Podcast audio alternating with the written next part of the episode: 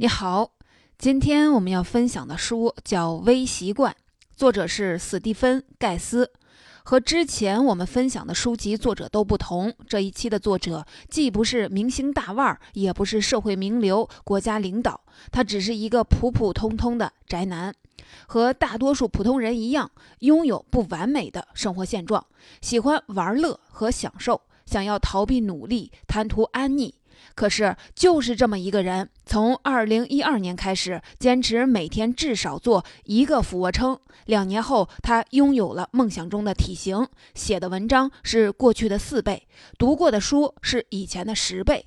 他的博客文章挑战一个俯卧撑，成了人气特别高的文章，直到现在都还一直有人发消息给他，告诉他这篇文章是如何激励了自己坚持锻炼的。斯蒂芬是一个普通人，但也正是因为他的普通与平凡，所以他身上发生的改变对我们普通人而言就特别有意义。斯蒂芬的改变过程并不是盲目的进行改变，他是对人类培养习惯的过程中展现的规律进行研究，拿自己做实验，告诉我们究竟怎么样才能培养一个好的习惯。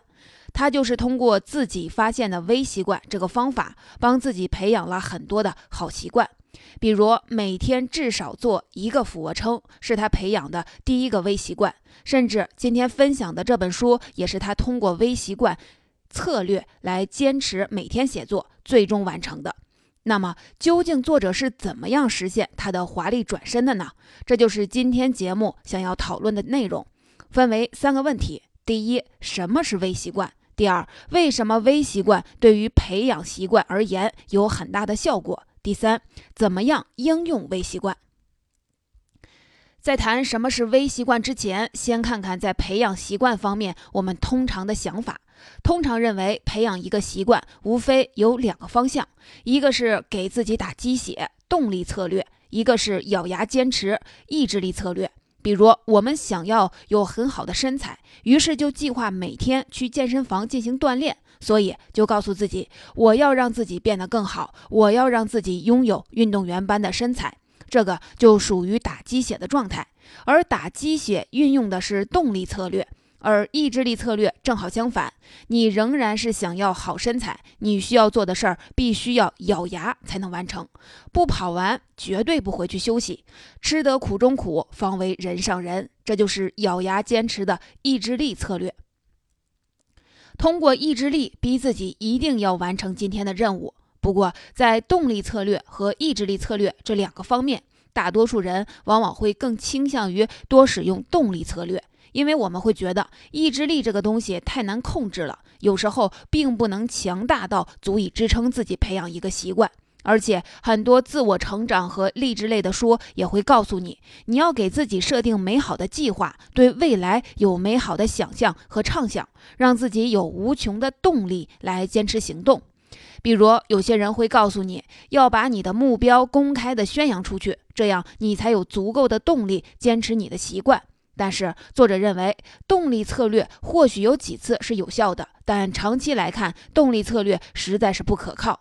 之所以不可靠，第一个原因是动力是一种人的感受，而人的感受为基础的行动，很容易受到人感受的变化而变得无法预测。比如，你上班的时候和同事吵架了，你的感受就会变化；你肚子饿了，血糖水平低了，都会影响你的感受。甚至你吃的菜不好吃，也会影响你的感受。而要激发自己锻炼的动力、锻炼的意愿，就必须比吃薯条和看电视的意愿更强才行。可是大多数情况下，我们可能更愿意躺在沙发上吃薯条，而不是去想象锻炼出美好的身材。正是因为动力策略会受到各种各样生活中的因素影响。所以，想要靠它来培养习惯，并不太靠谱。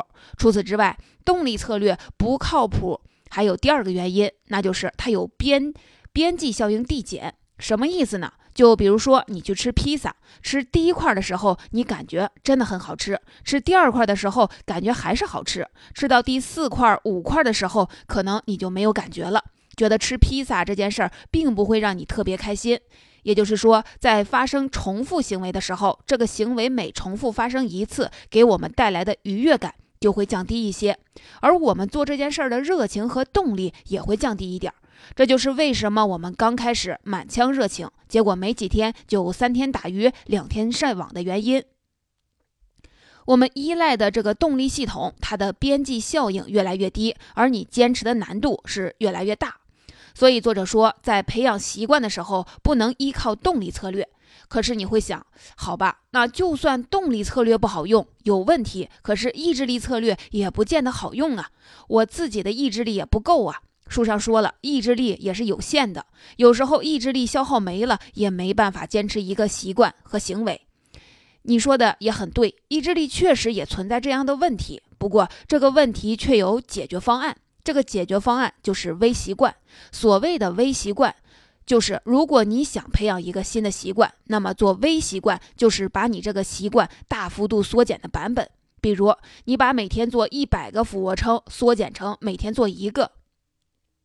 把每天写三千字缩减成每天写三十个字，把每天保持记日记缩减成每天记一两件事儿。像这样把一个习惯大幅的缩减成小的不可思议的步骤，就叫做微习惯。作者认为，微习惯能够帮助我们解决在习惯培养当中意志力不足的问题。为什么微习惯会起作用呢？这就是我们的第二个话题。我们先看，在培养习惯的过程中是什么会阻碍我们。事实上，在养成一个新习惯的过程中，往往有两个方面阻力是很大的。第一个阻力，无法开始行动。比如，你想有更好的运动习惯，可是你早已习惯了下班回到家就躺在沙发上看电视。这个时候，忽然让你从躺在舒舒服服的沙发上变成在跑步机上挥汗如雨一个小时，想想都会头疼。可是你会觉得算了，今天加班太累了，明天再锻炼。这明日复明日，一天也没有锻炼过。其实阻碍我们的是没有勇气开始行动，因为这个行动本身就会让我们觉得有难度，感到恐惧和害怕。所以习惯养成的第一步就是很难跨越出来，更不要说坚持一个习惯了。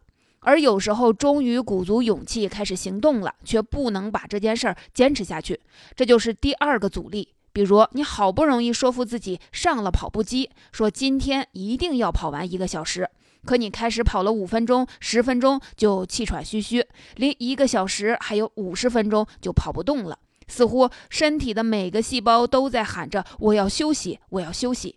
而下次你去跑的时候，想起上一次只跑了十分钟，坚持一个小时太难了，就更没有动力去跑了。这样一来，新习惯怎么可能坚持得下去？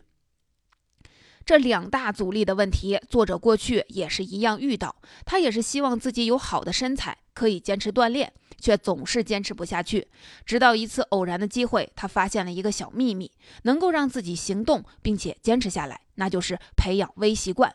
来看看作者的经历。有一天，作者在健身房里面实在是不愿意运动，坐在跑步机前，心灰意冷，不知所措。忽然，他想到此前看到的一本书，说如果想解决一个问题，你可以从它的对立面去思考。看看有什么样的创意，比如你想要盖一座摩天大楼，那么就反过来，如果造一座深入地下的建筑会怎么样？作者立刻联想到自己锻炼的问题，如果想要坚持三十分钟的锻炼，对立面是什么？如果锻炼的强度不是三三十分钟的挥汗如雨、浑身酸痛，而是做一个简单的俯卧撑，那会怎么样？我只做一个就好了。你可能会想，做一个俯卧撑有什么用啊？这有氧运动得三十分钟以上才有用，俯卧撑做一个和没做一样。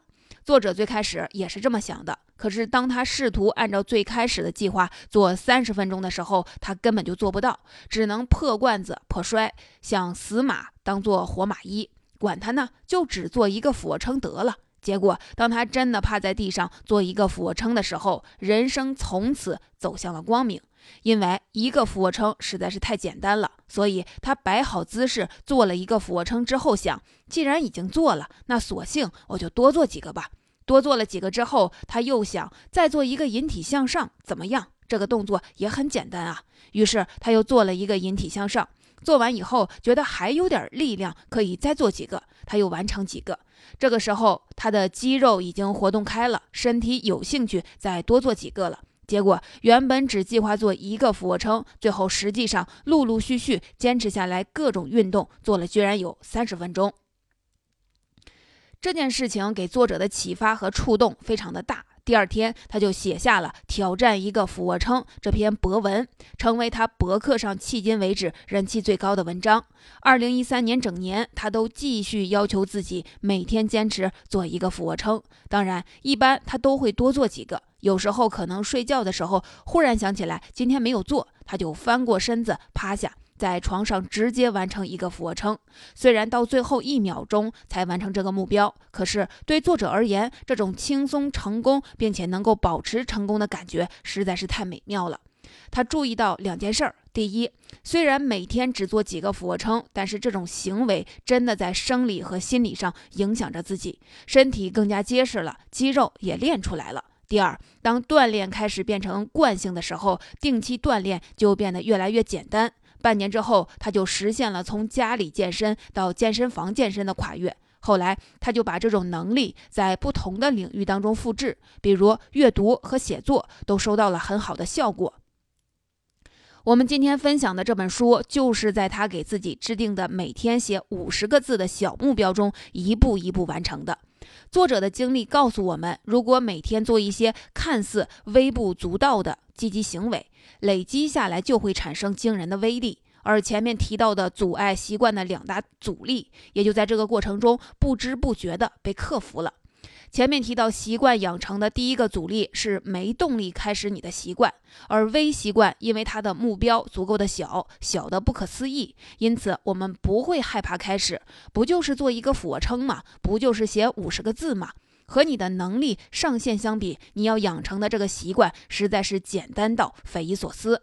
你相信自己一定能够做得到，而你一旦开始了第一步，实现了小目标，就很想把这个战果扩大，多完成一些。毕竟你的能力是绰绰有余，所以哪怕你开始跑得并不快，但也是在正确的方向上前进。那么你就突破了第一个阻碍行动的阻力，而第二个阻力就是无法坚持下去。在微习惯中，这个也不存在，因为你本来的目标定的并非很高或者是很多，稍微一做就超出了预期的目标，根本没有坚持不下去的压力。反而，只要你多做一点，你就会觉得很开心，最后往往超越了自己的预期目标。所以说，微习惯恰好可以避开培养习惯的两大阻力。这个时候，你可能会想，说的挺有意思的，能够绕开这两大阻力，可是这个行动效果也太小了吧？一个俯卧撑，五十个字，这有什么用啊？你有这个疑问，那是因为你不了解大脑的运作规规律。事实上，大脑往往是抗拒改变的，因为那些难以形成的习惯需要更多的意志力。但是，意志力的使用会消耗能量，而微习惯让我们采取一个小到不可思议的目标，只消耗极低的意志力，让大脑以低成本启动。大脑还没来得及对这个行为产生抗拒的时候，行为就已经发生了。一旦启动一个行为，比如做一个俯卧撑，你就很有可能继续下一步行动，完成额外的环节。因为我们本来就想积极的采取这些行动，所以一旦开始，内心的抵触就会减轻。就像作者发现，做一个俯卧撑和做几个俯卧撑的准备动作是一样，那多做一个俯卧撑，你就多赚了一个。既然你已经写了五十个字，写到这儿思路已经开了，再写五十个字又能怎么样？大脑就是在这样的动力和诱惑下，一点一点往前行动，一点一点实现你想要实现的目标。所以在微习惯这种方式下，我们每天会因为自己坚持取得小成就而不断的增加惯性，提升自己的习惯能力。这样，我们不会因为自己没有完成目标而感到愧疚和挫败。相反，我们会因为微习惯自带的螺旋状激励机制，不断的坚持下去，最终能把微小的习惯养成心目中的那个大目标、大习惯。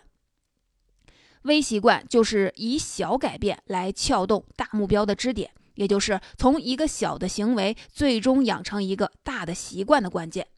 那么，微习惯到底怎么样应用在生活中？这就是本书讨论的第三个话题。在书中，作者把微习惯的应用梳理出八个步骤。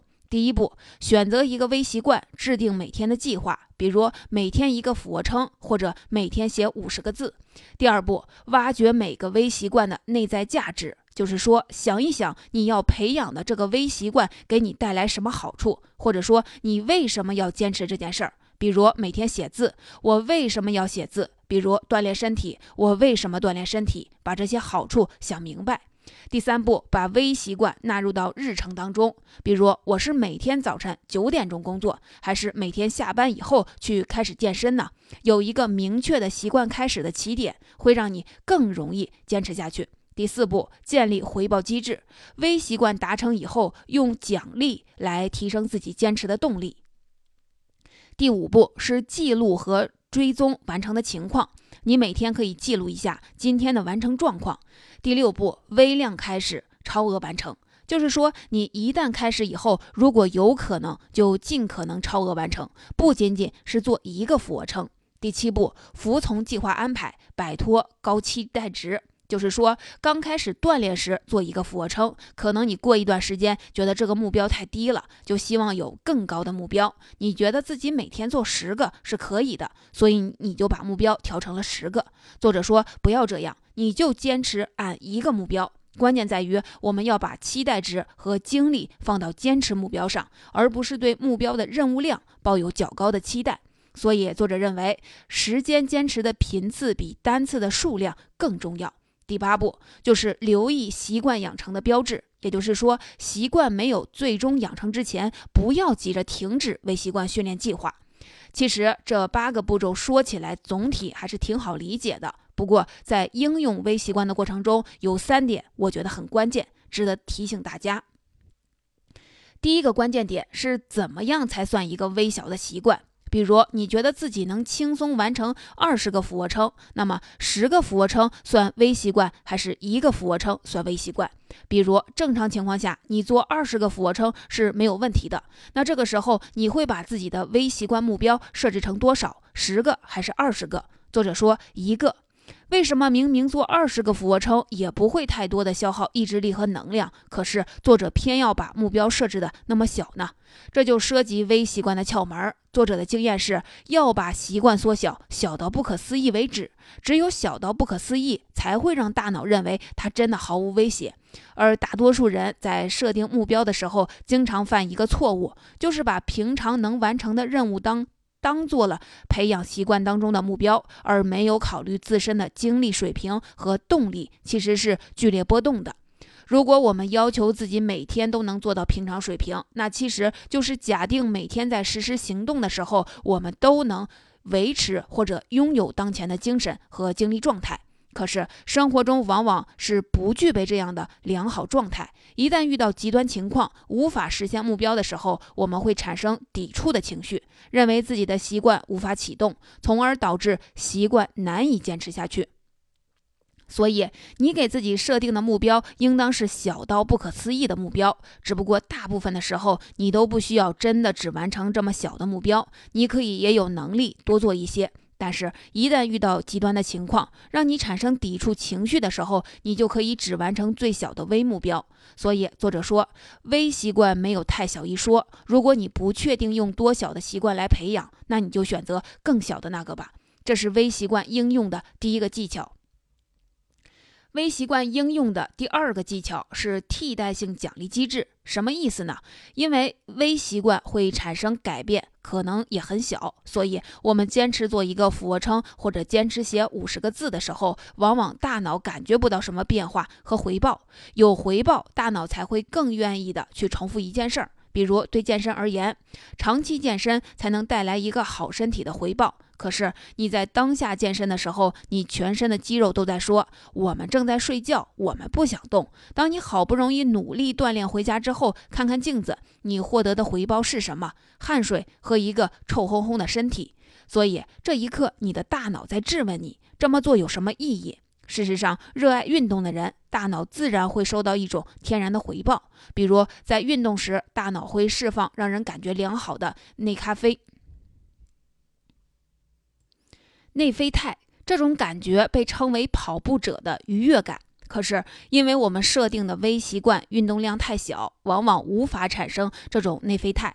那我们的回报是什么？这里作者就提出了一个替代性的奖励技巧，那就是当微习惯还不能产生真正的身体回报的时候，那么我们自己给大脑设置一个替代性的回报。比如，当你完成一次短途的跑步，或者写完一次五十字的文章，那么你给大脑一个有创意的回报，比如大笑，看一段在线视频网站上的搞笑视频，哈哈大笑的时候，人会释放让自己心情变好的化学物质。这个时候，就是你人为设置了一个回报来欺骗大脑。当你有一天坚持这种微习惯，形成一个真正的习惯，身体会有真正的回报之后，你就可以把这个拐杖扔掉了。这就是作者告诉我们在应用微习惯过程中替代性奖励的方法。把微习惯应用到生活的第三个关键点是怎么样来判断习惯是最终养成了。这点挺有意思的。从微习惯到习惯的转变标志是什么呢？作者给了几个习惯的信号，比如可能身份认同会发生了变化，比如过去你说要坚持写多少字，而你现在会说我是一个作家；比如过去你说我要阅读完多少页，现在说我经常看书，这就表明你可能养成了一个习惯。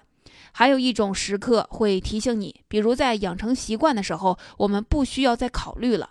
以前我们会想，好吧，我觉得要跑一会儿步了。当你养成习惯以后，你会想，现在到时间该运动了。你没有去考虑这个过程，它就发生，这就说明你养成一个习惯了。还有一个信号是，有时候你会担心自己坚持不下去，或者很快就放弃了。可是，当一个行为成为习惯后，你自然心里会知道，我会一直做这件事儿，除非有紧急情况。所以，当我们内心的这种认识和感受发生变化，就意味着过去的那个小小的微习惯已经被我们精心培育成参天大树，可以自我成长了。这就是今天《微习惯》这本书分享的主要内容。下面我们再来回顾一下这本书讲了在习惯培养过程当中的一个新方法——微习惯。为什么用微习惯来培养习惯呢？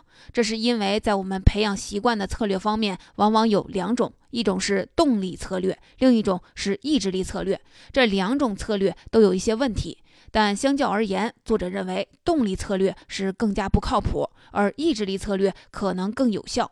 但意志力策略也有自己的问题，那就是意志力不容易坚持，怎么办呢？解决的方案就是微习惯，因为微习惯它是足够小，消耗的意志力可以忽略不计，但是它是利用大脑的规律去启动身体采取行动的步骤，所以微习惯能够帮我们克服两大习惯阻力：第一，行动启动前没勇气行动。第二，行动开始之后坚持不下去，而这两点微习惯都能够去克服。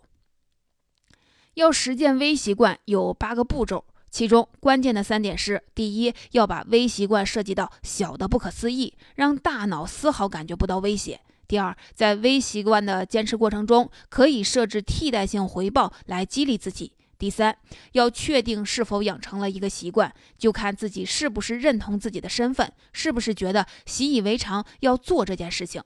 关于习惯养成的话题，此前的另一本书《习惯的力量》讲了如何构建一个习惯的培养系统，给出暗示，采取行动。进行奖励是整个习惯培养的基本原理，而今天《微习惯》这本书其实是讲怎么样从细节入手来应用这一策略，把暗示降到足够容易，把行动变得足够容容易，而让回报能够轻松的实现。这一点让我想起自己过去发现的一个很有用的经验——绿灯法则。当你要做一件事儿，但又各种各样的。不成熟、不想做时，就告诉自己不要等路上都是绿灯才出发，遇到第一个绿灯就启动。而微习惯是这个方法的极致进阶版，把绿灯细化到了微小到不可思议的行动，让这个工具的威力更大了。当然，如果你对习惯培养更感兴趣的话，建议你去看一本书，叫《习惯的力量》。从习惯培养原理上了解，一定会对这本书的内容有更深入的理解和认识。